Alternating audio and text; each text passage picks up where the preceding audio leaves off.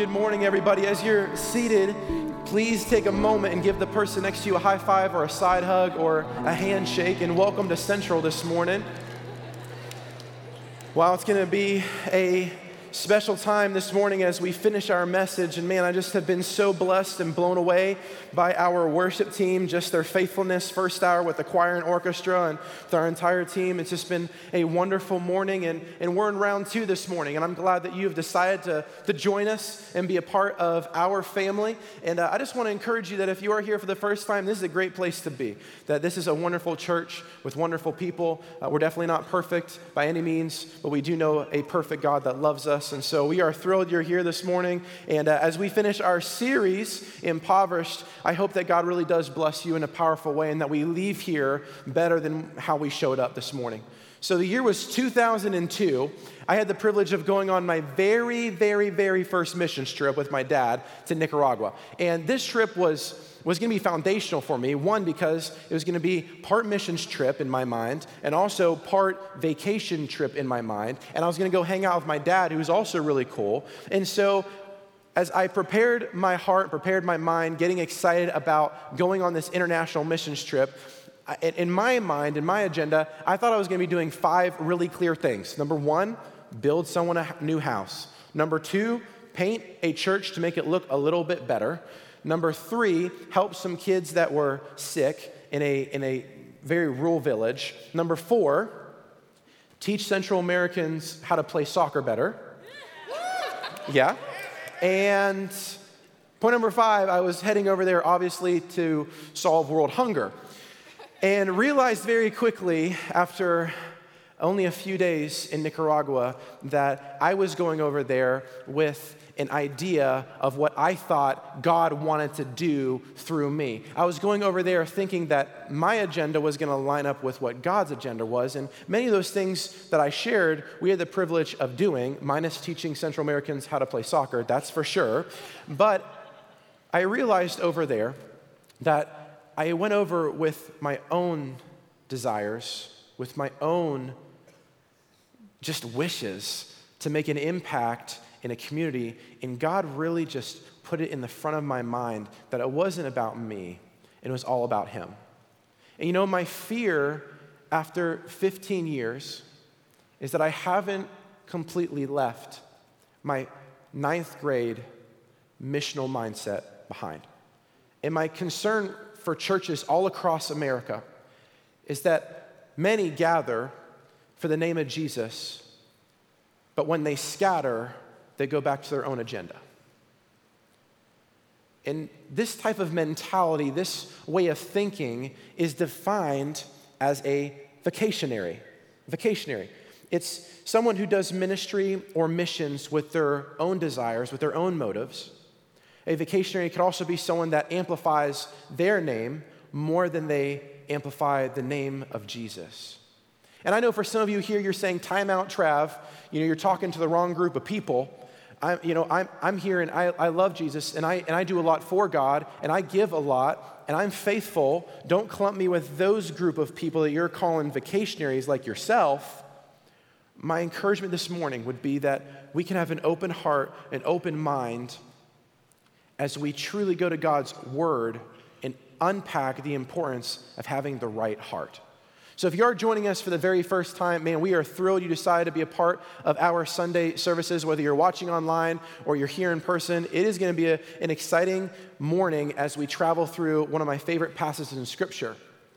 But I want to encourage you this morning that if you are here for the first time or it's been a little while since you've been here, we've been in an awesome series. I'm not just saying that. I'm telling you, this has been one of the most convicting, most inspiring, most wonderful series, if that's even a word, that I have been a part of here at Central. We've been talking about the importance of having a change in perspective, a change in heart, so that we can see the needs of people the way that God sees them. And a few things that Pastor Craig has been sharing with us, our lead pastor, he's been sharing with us a few important things. And I want to share those because it helps us understand where we're going to finish our series this morning. The first one is this the first one is this that the world is broken, God has a plan, and we are a part of the solution. He's shared that many weeks. And this week, I want to just share that one more time that this world is broken. You have to put on the news for five minutes and you'll realize that. that God does have a plan for us. He has a plan for you, He a plan for me, He has a plan for this church. And we, you, me, us, we are a part of the solution. Something that Pastor Craig has said numerous times, and I want to share it this morning with us as well that if you change the way you see the world, you change the world you see. This morning, I want to land the plane as we finish our series with one really big thing. This one really big thing is what we're going to be talking about for the rest of our time here this morning. And that one really big thing is having a heart of compassion. And this morning, I want to unpack that through the biblical lens of Luke chapter 10. So at this time, if the ushers can come forward, if you're here and you don't have a Bible or you forgot it at home, raise your hand in the air, wave it like you just don't care, and they will be able to give you a Bible this morning so you can follow along with us. And uh, yeah, raise it high, we'll, we'll get a Bible in your hands. And this morning, again, we want to make sure that we are unpacking the importance of having a compassionate heart. This morning, we want to identify what does that look like? Why is that important? And how do we leave here making sure that our hearts are all aligned with what God wants us to be focused on? And for the sake of time this morning, we could spend the next week unpacking Luke chapter 10 here in this room. Like for a whole week, we could hang out here. But for the sake of time this morning and my ADD, we are going to make sure that we unpack this entire passage of Scripture through the lens of having a compassionate heart through the story, the biblical account of the Good Samaritan. It's true, we could spend an entire week talking about the foundational places that are around this passage. We could unpack each one of the characters that are identified in this Good Samaritan parable. We could spend the rest of the day just examining a few key words and, key phrases in the original context. But I believe this morning we should leave here not with more knowledge of what we can do, but we should leave here with a better understanding of what God has called us to do. And so this morning, as we identify that, journey with me. It's on page 1040 in the Bibles we passed out this morning in the New Testament, in Luke chapter 10, starting in verse 25.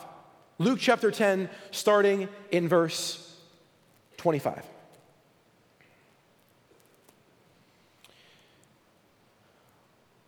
On one occasion, an expert in the law stood up to test Jesus. Teacher, he asked, what must I do to inherit eternal life? Jesus replied, What is written in the law? How do you read it? He answered, Love the Lord your God with all of your heart, with all of your soul, with all of your strength, and with all of your mind, and love your neighbor as yourself. Basically, we see here that the gentlemen share with Jesus don't be a vacationary. Make sure that you're actually living for God and loving God as best you possibly can and loving the neighbors that are around you. And here's the deal, church family, as as Christians, as Christians, we know we're called to live and show compassion.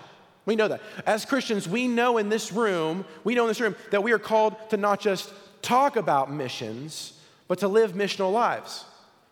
And we're going to see here as we finish this this, these next two verses that Jesus is going to be calling him to something. So look with me these last two verses. Look what Jesus said in verse 28 You have answered correctly. Jesus replied, Do this, and you will live. But he wanted to justify himself, so he asked Jesus, And who is my neighbor? So, time out before we get into this parable that Jesus is about to share with us this morning, and the parable that he taught in this time period in history, it's important for us to pick out four key people, characters that are in this parable. And for some of you in the room, this passage in Scripture you've heard numerous times. I've had the privilege of teaching this parable many times in different churches, but for, for some reason this morning, I was able to identify some unique things that I haven't seen yet. And I want to share with these things with you this morning so that when we dive into this parable together as a church family, we'll have a better understanding of what Jesus is trying to say, not only to the man who is skilled in law, but to the church family that is here this morning. So there's four people. The first, the first person that Jesus is going to identify here in a few moments is a half dead man, someone that was beaten and robbed, left on the side of the road to die. The second person we're going to see in this passage of scripture is a priest, a pastor, probably someone that was either finishing up weeks of, of spiritual revival in a temple somewhere and then heading to another place of spiritual revival or his desire to share the good news of God through Old Testament laws and traditions. And then the third person we're going to see is a Levite. Levites were known for their singing ability, so we're going to classify him as the worship pastor, someone who was skilled in worship, skilled in song, and was probably either heading to a place to sing or just coming back from a place to sing. Of course, the fourth person, this is the one that just came out of nowhere because the man that was skilled in the law was expecting Jesus. He was expecting Jesus to talk about a pastor, a person that would sing, and then he was expecting Jesus to say, and the common Jewish man. But instead, Jesus didn't use a common Jewish man, he used a Samaritan man. And it's important to understand a Samaritan man was half Jew, half Gentile. He was looked down upon by the Jewish people. Samaritans were lower, lower, lower, lower class citizens. People of the Jewish culture didn't want anything to do with these Samaritan people. And it's, and it's interesting when I look at this passage of scripture and I see that Jesus is really trying to make a big point and almost push some buttons to the people that were around him, including the man that was skilled in the law. I believe he can do the same thing for us. And, you know, from, from just go with me for a second, but here in Michigan, if you're watching online, we live in Holland, Michigan, and it is a Dutch settlement. And so I've lived here for about a year and a half, and one thing I've heard, kind of like on the down low, is a statement, and it goes like this if you're not Dutch, you're not much, right? And so I believe in historical biblical times when Jesus was walking the earth, the Jewish people would probably say, if you're not a Jew, you ain't got a clue.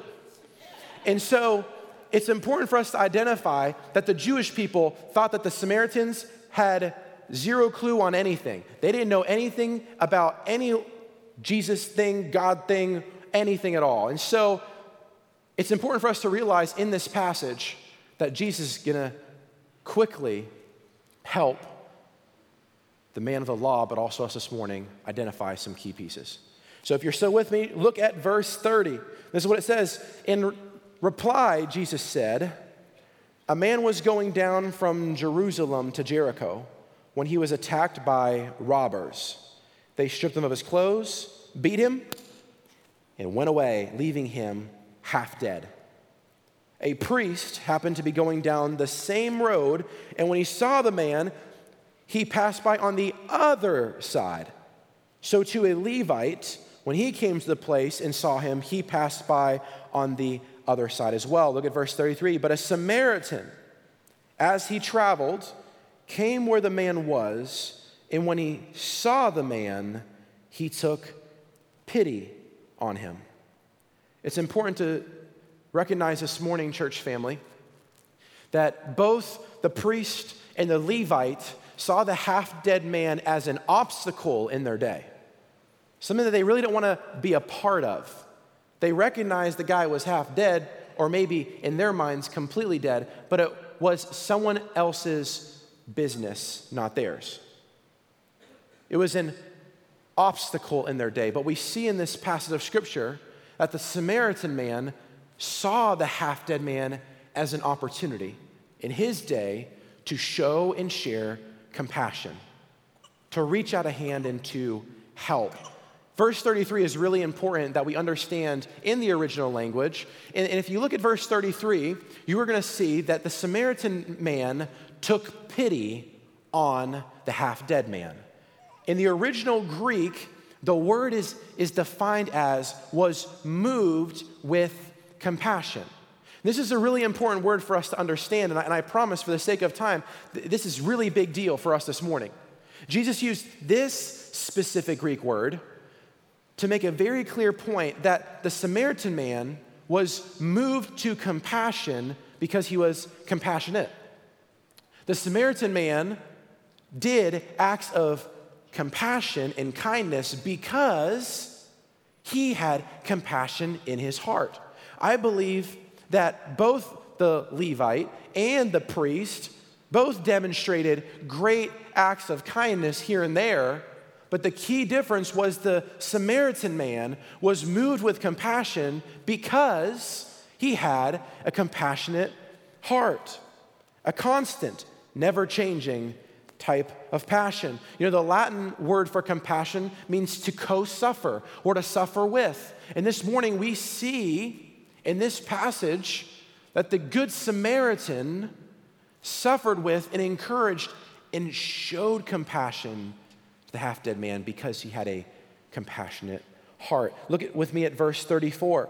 When he went to him and bandaged his wounds, pouring on oil and wine to help heal them, then he put the man on his own donkey, brought him to an inn, and took care of him. The next day, he took out two denarii, which is basically two days' worth of wages, 150, 160 bucks, and gave them to the innkeeper. Look after him, he said, and when I return, I will reimburse you for any extra expense you may have. Look at verse 36. Which of these three do you think was a neighbor the man who fell into the hands of robbers? The expert in the law replied, The one who had mercy on him. Jesus told him to go and do likewise. The Samaritan man saw the half dead man as an opportunity to encourage, to bless, to help. The Levite, the priest, saw the man as an obstacle in their day to step over, to move around, but not to engage. I believe that the Samaritan made a point with his actions, not just to talk about showing compassion, but to actually do it. Not just talk about compassion, but actually do it. I believe in this passage of scripture this morning, we can identify three foundational truths. And I know we can identify probably 20 foundational truths, but for this morning, I want us to be very clear on three things that I believe speak very clearly in why and how to have a heart of compassion. So if you're taking notes, write down these things. These are not rocket science rocket science type of uh, points, but they are very applicable points that I can guarantee you, if you apply these to your life, they will help you live on mission with a heart of compassion. So the first one is this the first one is this it's not about us. It's not about us. It's not about our agenda, but it's about God's agenda. It's not about what makes us feel happy, but it is what glorify God the most. It's not about what we can get out of something, but it's what God wants to use us to get something out of.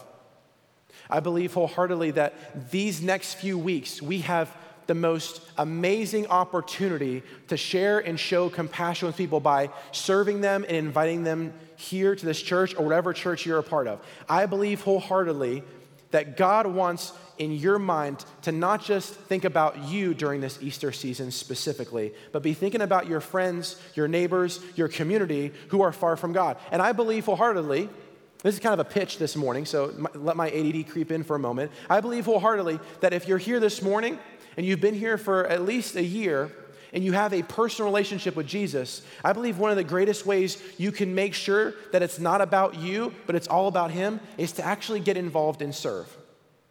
And for some of you, you say, Well, I, I, do serve. I serve in different ministries, I serve in places. Great, keep serving. But for some of you here this morning, I want to encourage you that you have an opportunity, even this morning, to serve. Not as in, like, right now, get up and leave and go serve, but I want to give you an opportunity today. This could be your opportunity to leave if you want, but this is my opportunity to give you today because I've already told the people at the info desk that some of you are actually going to be heading out to them right after the service, and you're going to tell them, hey, listen, I'm saved and I need to serve. I've been a Christian for a long time and it's time to serve. Some of you here this morning, you're saying, well, hey, time out, Trav. I'm not a Christian yet. I'm still on this journey of trying to figure out who Jesus is. Great. We'll have an opportunity for you to serve too. You can come hold the doors and welcome people that are coming into this church. We'll give you opportunities to shake people's hands and encourage them. There's an opportunity for you today, church family, to serve. And the cool part is, I've already told the people in the back that some of you are going to go. So when you go, you're going to say, hey, listen, I'm saved and I want to serve. Or hey, listen, I'm not saved yet. I'm not even sure if I want to stay at this church, but I want to serve somewhere. So give it a shot. We want to do this. Also, last piece before we get into point number two is that Easter is literally a couple weeks away. Statistics say that 80% of people that you invite will actually come to church with you, especially on Easter Sunday. So, my encouragement this morning to you is who are you going to bring? Who are you going to invite? And you might be saying, Time out. Why are you doing this pitch this morning on stage in church? It's really clear because when you do these things, it won't be about you. When you serve people, it's not about you. When you actually go out of your way to share the saving message of Jesus with someone else, it's not about your agenda, but it's about God's. It's not about you, it's not about us. Second point, it's not about religion. It's not about religion. This is an important part because the, the man that was skilled in the law was trying to twist things to make Jesus make it all about religion the do's, the don'ts, the yeses and the nos. And Jesus, in this passage, is saying very clearly that it's not about religion, it's about a transformation of the heart. It's not about how many times you show up on a Sunday or how well you serve, it's about knowing Jesus and having a relationship with him. It's not about religion. Third point is this it's all about compassion. It's all about compassion. Look at the person next to you, make sure they're still awake, and say, It's all about compassion. Okay, a few of you did that. Hey, it's all about compassion. What do I mean by that? It's not about us, it's not about religion. It has to be all about compassion. It's all about the name of Jesus. If I was, if I was going to define, if I was going to define what compassion is, I would say this morning that it is showing and sharing the hope and life of Jesus to all people. That's compassion. Doing a compassionate thing of helping someone up if they've fallen over, that shows, but having a heart of compassion is showing and sharing the hope and life of Jesus to all people. There's, there's really nothing else around it besides knowing Jesus and making Jesus known. That is what a heart of compassion is all about. And you know, I believe just like we see our nose all the time, but our brain chooses to ignore it, I believe the same thing is true with, with some of us in this room, including myself, with the way that I see people around me. Just like my brain chooses to ignore my nose every single day, I believe that something inside of me has cho- chosen to ignore some of the people that are around us in our everyday lives that we just say, it's an obstacle to my day it's not an opportunity. As Christians, we need to see people as opportunities to minister to, not obstacles to step over. I believe the Good Samaritan message is a clear message that should encourage all of us to make sure that it's not about us, that it's not about being a religious person, but it's about being a person that's transformed, set on mission to do God's will, God's way. You know, I'm married to an accountant, actually a forensic accountant, and we've been married for six years. I've got a beautiful, wild little daughter named Harper. She was watching First Hour live stream. If she was in here, she would take over the stage. It's the truth. And uh, she's 19 months. My wife and I have been married for six years. And uh, we were, as we started dating and as we got engaged, I noticed some tendencies about my wife's accounting way of thinking. And, and, you know, I love my wife tons and tons and tons. My wife loves me tons and tons and tons. And if you're married here, you love your spouse, hopefully, tons and tons and tons. But there's some things you just don't really love about them. There's things that they do that kind of bother you a little bit. This is premarital counseling for some of you. There's gonna be things that your, your spouse does that will cause you to say, oh man, and you kind of learn to live with them or you, uh, or you just address them. One of the things my wife does is, and she continues to do this, and I noticed that the first few weeks that we were dating is that whenever we are in a parking lot, I mean, it even happened last Sunday at church here, and whenever we're in a parking lot, if Jess sees a dime, a nickel, even a penny, she'll go back and pick it up. I mean, she'll, she'll see it. I'll be holding her hand and say, Trav, look, it's a penny. I'm like, oh man, here it goes again. And I've, I've had conversations with her, Jess, it's a penny, just leave. And there was one occasion three years ago, we were in a, a pretty sketchy part of town late at night in the parking lot of Walmart, and we were walking rather quickly to the entrance of Walmart because I thought I was going to get robbed or something, right? I mean, it's kind of a dangerous part of town.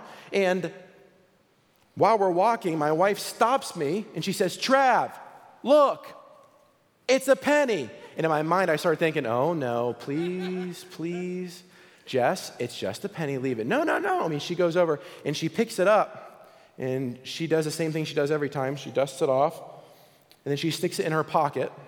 And, I, and, I, and, and right before she picked it up, I said, Jess, Don't touch it. You don't know where that thing has been. You don't know who has stepped on it. You don't know who has spat on it. You don't know who's driven over it. You don't know where. Jess, it could be a trap. Don't touch the penny. but she picked it up anyways and stuck it in her pocket. And I said, Jess, three years ago, why, why do you do that? And she looked at me, and she says, Trav, it's a penny. It still has worth. At that moment, God convicted me in a big way because that is how I would see a lot of people on my daily life. I would see pe- people as just pennies, someone to step over obstacles, but not opportunities. At that moment, I was convicted to stop seeing people the way that maybe the world sees them and start seeing them the way that God sees them. And I want to encourage you this morning. I want to, I want to share this specifically this morning to you in this room. You feel like the half dead person in the parable. You feel like the penny. You feel like you have no worth. You feel like you are worthless. You feel that you are helpless. You've been kicked out, dragged out, and you don't really have a whole lot of reason to live. I want to encourage you this morning, if you're watching online or you're here in person, that God does have a plan for you, that He loves you. And the biblical account of the Good Samaritan is very clear that just like the Good Samaritan went to the man that was half dead, picked him up, cleaned him off, healed him, took care of him, and then came back again, Jesus, the ultimate great Samaritan, wants to do the exact same thing in your life, person in this room that might feel half dead, of half worth and this morning, church family, I want to encourage you that if that is you, Jesus promises to come and help you, to save you, to give you a, better life than you've ever had. And here's the best part He's coming back again, just like the Good Samaritan. And I believe this morning as well, there might be some of us in this room. Maybe for some of us, we're getting a little convicted. We're, we're feeling in our heart that, you know, we're not the half dead man but we're the, we're the fully alive person, but our hearts are just not in the right place. We see people as obstacles instead of opportunities. We see people as someone else's problem, someone else's missions field, someone else's person to deal with. Their family will take care of that, but not as opportunities to step in and to help. There is no way you can be a good Samaritan if you don't know the great Samaritan, the Savior of the world. And if you do know the great Samaritan, God has called us to not just talk about showing and sharing compassion, but to live it out, to do it actively, to do it in your neighborhoods, to do it in your schools, to do it, to do it in your own families.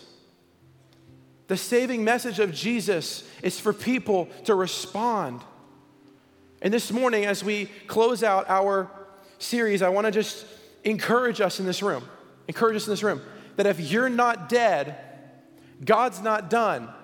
That He has a transforming ability to take over and do a mighty work in your life. If you're not dead, God's not done. He wants to transform you, He wants to use you, He wants to big, build in you in a big way.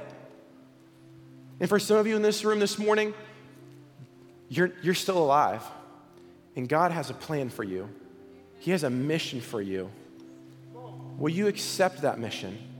As we finish our series on impoverished, we recognize the world is broken, God has a plan, and we, we as a church, we at Central Wesleyan Church, we are a part of the solution. Do you want to be a part of that solution? Do you want to be a part of the solution in your homes, in your marriages, in your communities?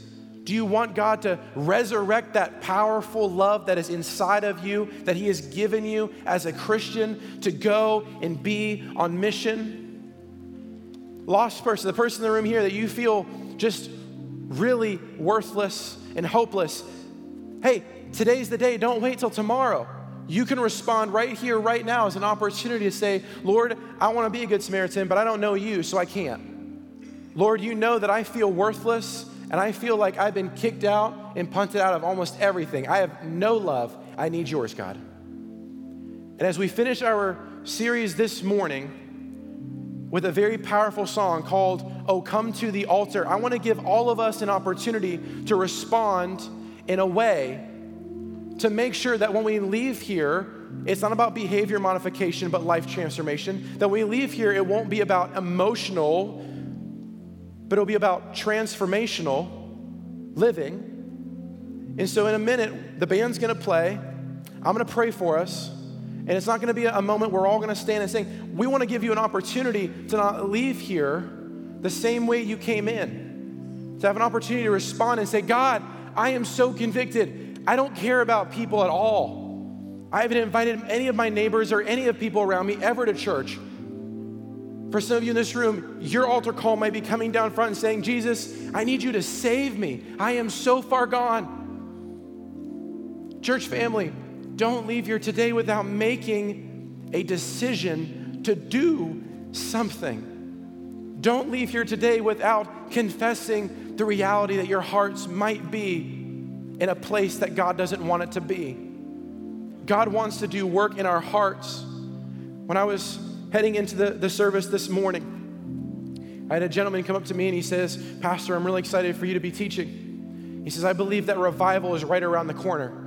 I can feel it. I've been praying for years. I believe revival is right around the corner. And I said, I agree with you, sir. But the reality, church family, is that if we want to see revival take place in this town, take place in this church, it's got to first take place in your heart.